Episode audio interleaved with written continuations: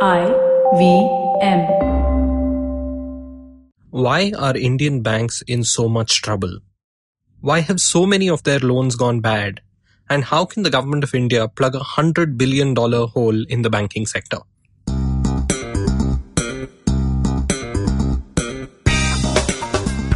Welcome to this episode of the Pragati podcast, where we discuss all this and more. The Pragati podcast is a weekly talk show on economics, public policy, and international relations. We are your hosts, Hamsini Hariharan and Pavan Srinath. My apologies. I'm recording this with a sore throat and a blocked nose. But before I was under the weather, I was fortunate enough to have Narayan Ramachandran join us in studio to talk about India's banking crisis. Narayan is the chairman of RBL Bank, a former country head of Morgan Stanley, as well as a co-founder and a fellow at the Takshashila Institution. He writes a regular column in Mint called A Visible Hand. Narayan, welcome to the show. Can you take us back to the origin of this banking crisis? Where did it start? Why do banks have these loans on their balance sheet that have gone so bad? So first, I think you know, world over, banks have uh, occasionally hit trouble. Uh, for those who don't follow the banking system every day, a bank is a leveraged entity, mm-hmm. um, often leveraged 10 is to 1. Okay. Right. So when things go well, it goes really well. And if things don't go well, then they go rather badly because of that, that leverage. Yeah. So think of it as a treadmill. If you're running at the right speed, then you'll be perfectly in sync with the treadmill. But if you're off uh, key with the treadmill, then you fall off. And so the banking sector broadly, because of the leverage, is like that. Some people have actually likened the banking sector as a hedge fund on the economy because of its fundamental leverage. Works very well again during good times and not so well when, when things are not so good. So essentially, every day, every year, you're borrowing to pay, pay back previous borrowings. Is that a good way to look at leveraging? Yeah, I mean that That's when you say it that way, it doesn't sound so good. except that you're actually refreshing. You know, you you have one dollar of equity and nine dollars of debt, mm-hmm. and you create a balance sheet, and then you lend out some seven eight dollars, right, or equivalent in, in in rupees. So that's exactly what you do in banking. And if you're doing that with fresh uh, ideas and fresh proposals, and that seven is getting paid back, and then you're reissuing a seven to a new set of people, or over time the 10 itself is growing to 15 and you're doing that to more people, then that's how a healthy banking system works in general, right? right? The, the, the problem is when some of that money, that seven doesn't come back. And two, when that 10 doesn't grow to 15 for a variety of reasons. So when you have both of those problems and particularly if both of those problems occur at the same time, mm-hmm. then you have, then you have difficulty. So tracing the origins of the Indian uh, current banking crisis, I would say it's twofold. One is quite literally a consequence of the global financial crisis of 2008 and its implications for some of the global sectors. So wherever you have a global commodity, for instance, steel, and steel is actually now made in multiple countries and traded around the world. Now, in the period leading up to the global financial crisis, people sort of assessed that there would be insatiable demand for steel and consequently put a lot of capital and equipment in for the making of steel. Those steel producers, particularly those from China, but certainly also from other countries, Canada, Japan, Korea, etc., are all making steel even now. And the demand for steel is not quite there in a somewhat muted world after the global financial crisis. So in some sectors such as steel, which are global, or cement, which is national but still suffers from perhaps moderate excess capacity within the national borders of India, there I would say the consequence of just demand turning soft is what has resulted in large scale uh, difficulty for the banking sector. So one part of the difficulty is is that. Mm-hmm. The other part of the difficulty is uh, man-made, if I can call it that. And, and by that, I mean, it is either a combination of exuberant, uh, entrepreneurs, founders, just, you know, going crazy in terms of putting new plant and equipment in where at any time there was really no demand to speak of, or Mhm. certainly demand was much short of what the supply was going to be. Um, or it was what is now widely written about, which is that banks in particularly public sector banks in India have a very lax sort of governance structure. And that governance structure has had both political interference and has had outright fraud. So PNB, for instance, is outright fraud. Right. And but in several of the other instances, uh, with some of the larger public sector banks, it's actually just political direction and political interference that has caused uh, bank systems to go those loans to go sour. So I would say three big pockets of reasons why we come upon the banking crisis we do today. hmm One is to repeat, one is just a result of demand going soft in a world that was expecting more post the global financial crisis. Mhm. Understandable, but but but there. The second part is you know entrepreneurs, founders becoming very very aggressive, not having enough equity to back uh, their projects, and taking on excessive leverage hmm compounded by a very loose regulatory and not regulatory as much as loose governance framework for public sector banks that has created both political interference and fraud. Uh, so three sort of buckets of reasons why we have the banking system crisis that we have today. So, so we've seen this develop over quite a few years, right? I mean, we've people have been able to see this coming. Uh, what what has been done uh, to sort of manage this problem in the last few years? Has anything been done?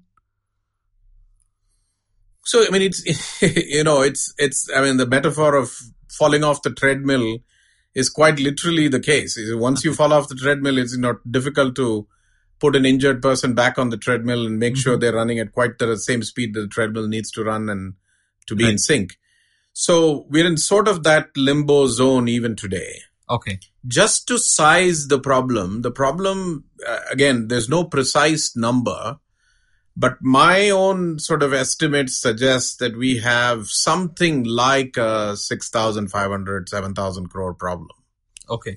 um, hole in the balance sheet, if you will, Okay. that results mostly from the NPA crisis, but also a little bit from requiring a little bit more capital for a new set of regulations called Basel III. Okay. So if you add those two up, let's call it 7,000 crores, a little bit more than $100 billion.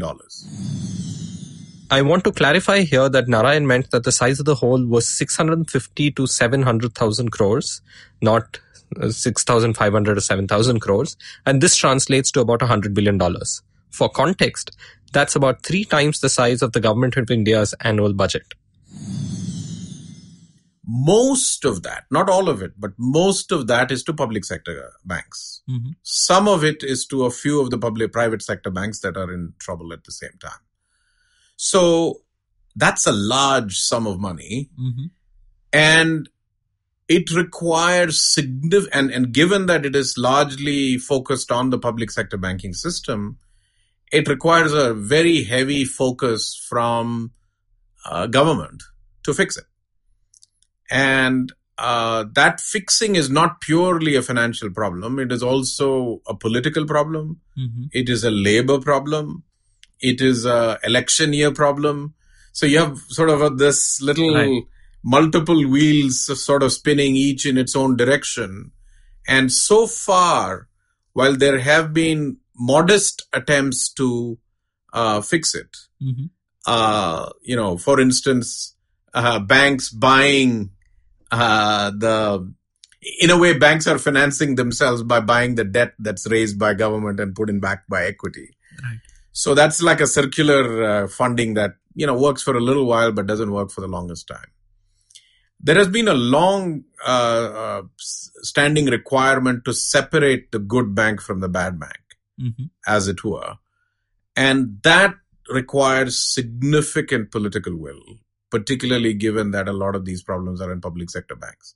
Right. And so truly the solution will lie if you can separate out these bad assets into a resolution process and allow the good banks to function.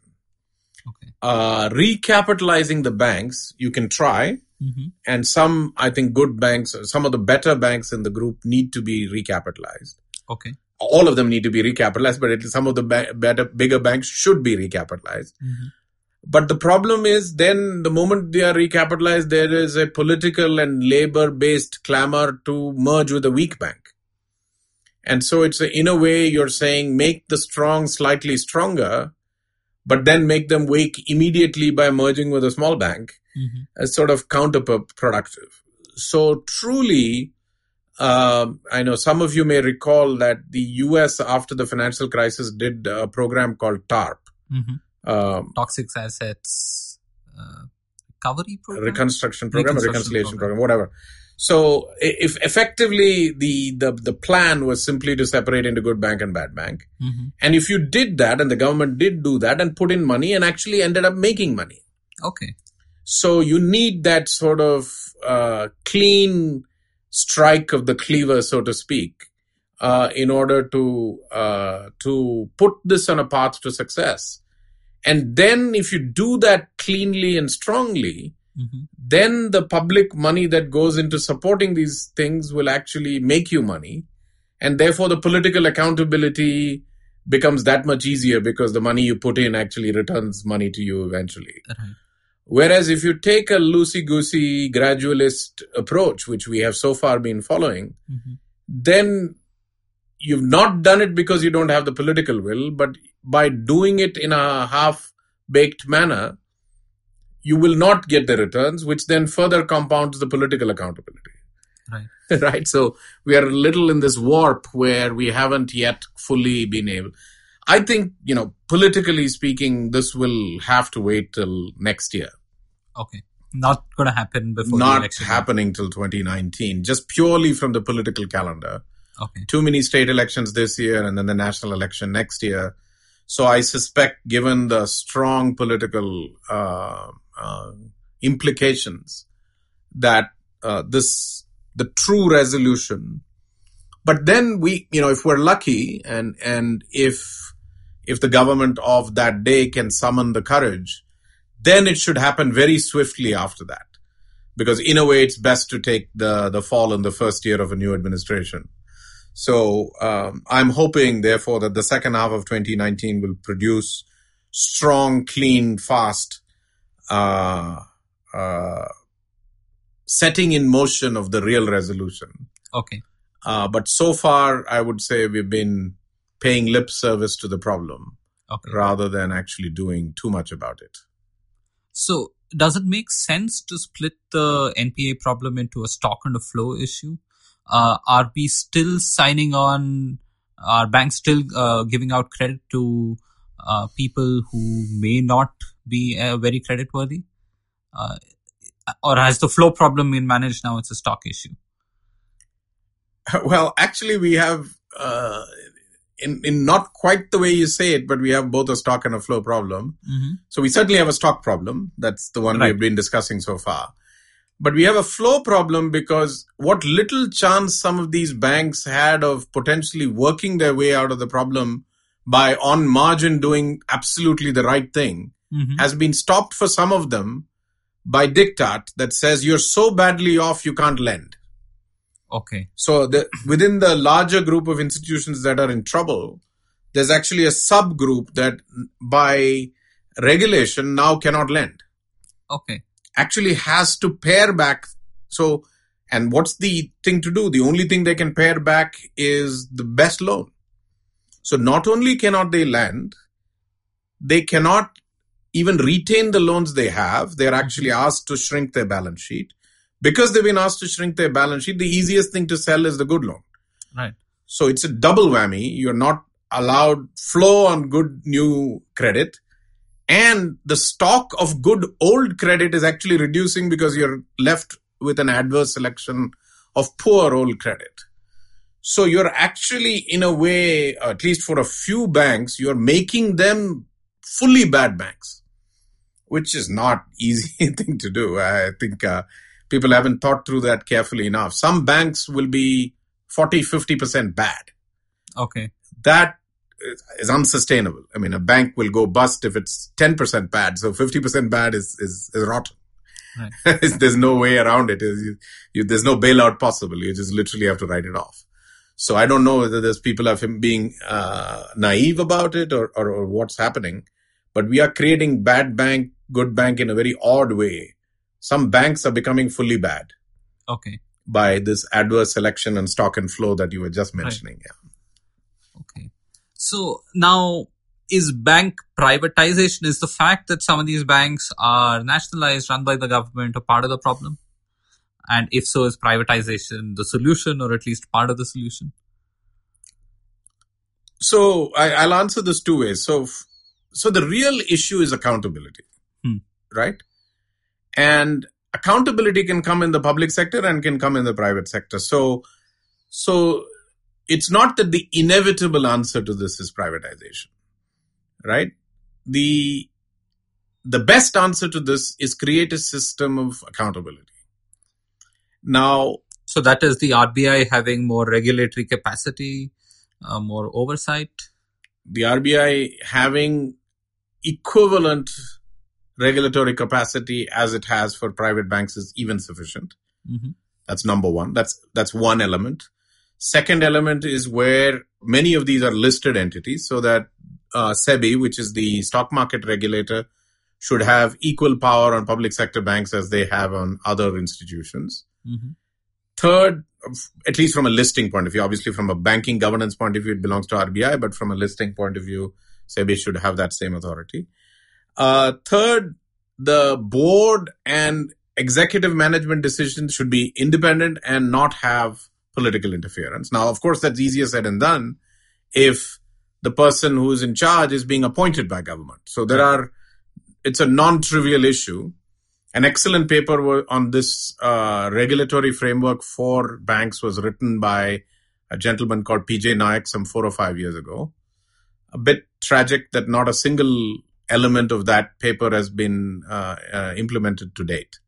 But it has excellent solutions about how you would create accountable uh, governance frameworks. So, so I think the the answer is to either put in a layer in government that uh, you know, for instance, an agency in government that has authority to shield from political interference hmm and then create institutions under that authority or stick all of these institutions in that authority or privatize or both.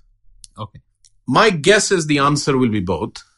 Mhm. that India can and, and should actually have some public sector banking institutions. And they should be governed by a banking standards board, if you will, or a, some equivalent hmm that holds the equity share of the government in one single place, but protects the banks from political interference and but yet maintains overall political accountability for or accountability to the people for their actions. So I think that's the way it should go. I think this wholesale notion of privatization hmm and if you take, you know, PNB or if you take uh, the related case, uh, which was the Gitanjali Gems hmm case, which is still ongoing and open, there are a few public, private sector banks involved and they haven't crowned themselves in glory.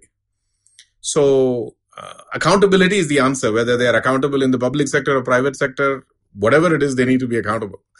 And, and that's the both enforcement, regulation, um, pride, you know, things that are old fashioned in some ways need to be reinstituted in the banking system because ultimately they're public trust institutions, whether they are private or public. And, and that's what I think we need to get back to. Okay. So supposing we don't manage this problem well in the next uh, few years, how exactly will the consequences pan out? What does it mean? Does it mean that um, access to credit will become more difficult in the country, or what? What does it mean? Well, it already has. Okay.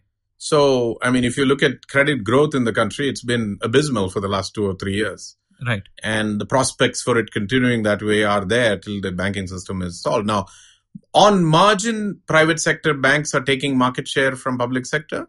Mhm. So some of that problem is mitigated, but not at the scale that you need it because public private sector banks are much smaller overall. Um, and in, in, in flow, in, in stock terms, as you know, two thirds of the banking system is public sector and one third is private. On margin terms, maybe it's 90 10 today, Mhm. but even then it's only slowly changes. It doesn't change uh, radically overnight. Um, so I think, yeah, slow credit is, is definitely one consequence Okay.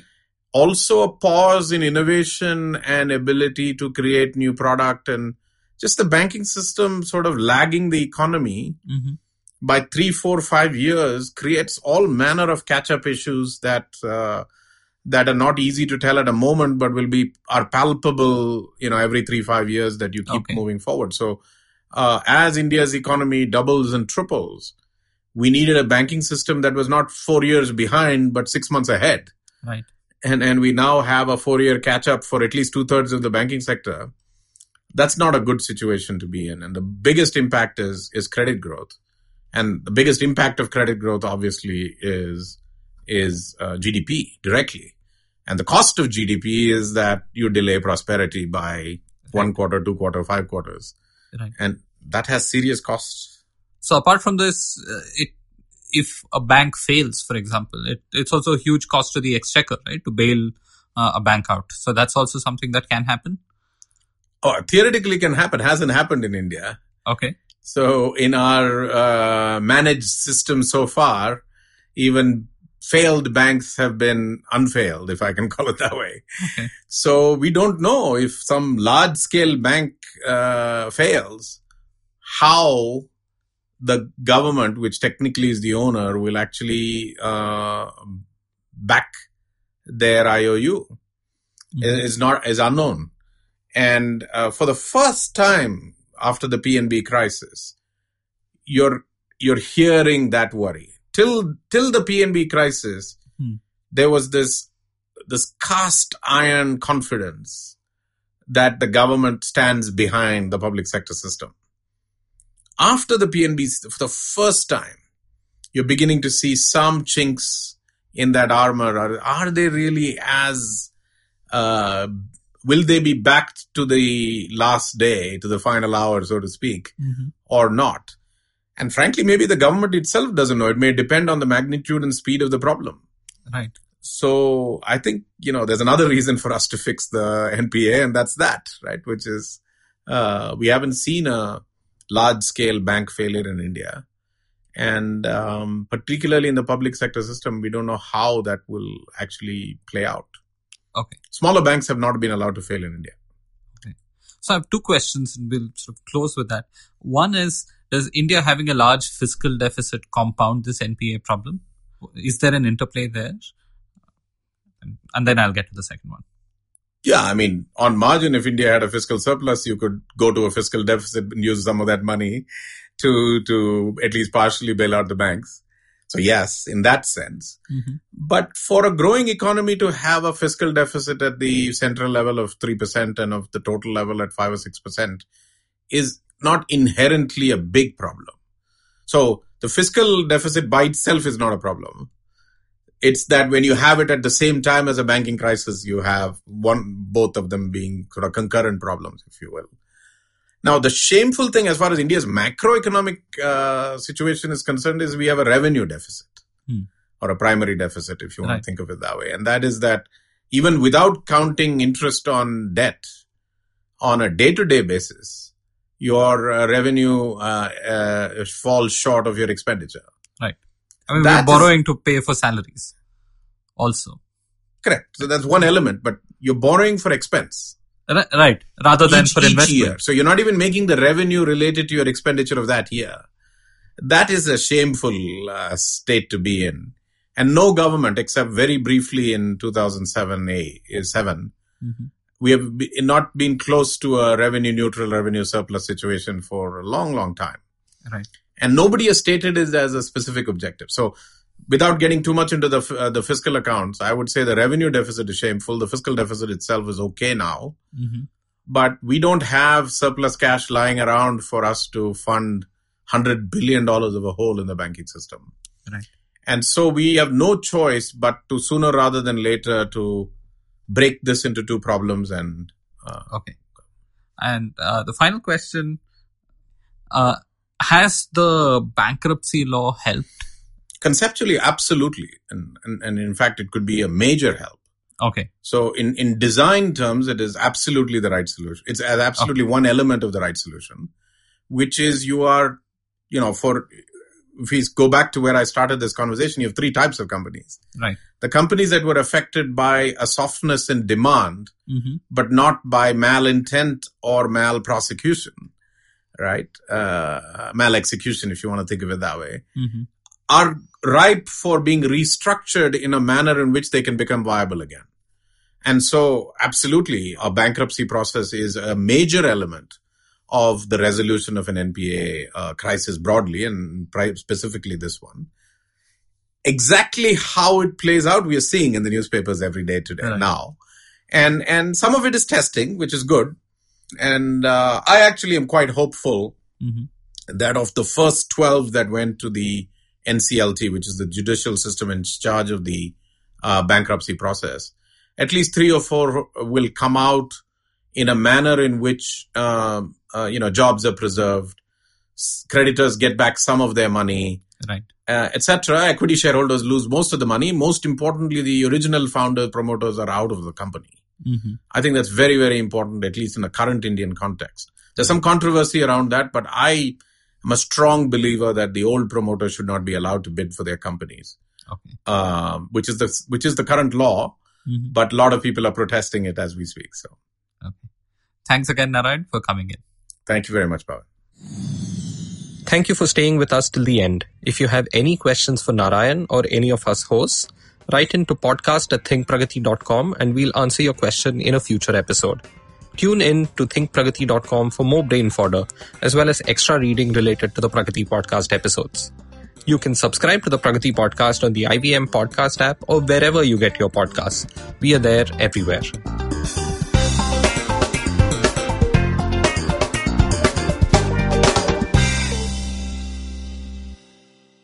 The Pragati podcast is an IVM production. And if you like our show, you can also check out their other shows, like the Rotomouth podcast. Hosted by Sanjeev Joshi, the show looks at big automotive stories of the week. Listen in to keep track of new technologies, entertainment, policies, vehicles, and more to better understand the auto industry in India at large. New episodes out every Monday on ivmpodcast.com, the IVM podcast app, or wherever you get your podcasts. There she stands, a podcast addict. Outside the bank, having traveled several miles to get in with other poor souls like her. The journey, though daunting for this youngling, will have some comfort because she has downloaded her favorite podcast. You can see more of her species on ivmpodcasts.com, your one stop destination where you can check out the coolest Indian podcasts. Happy listening.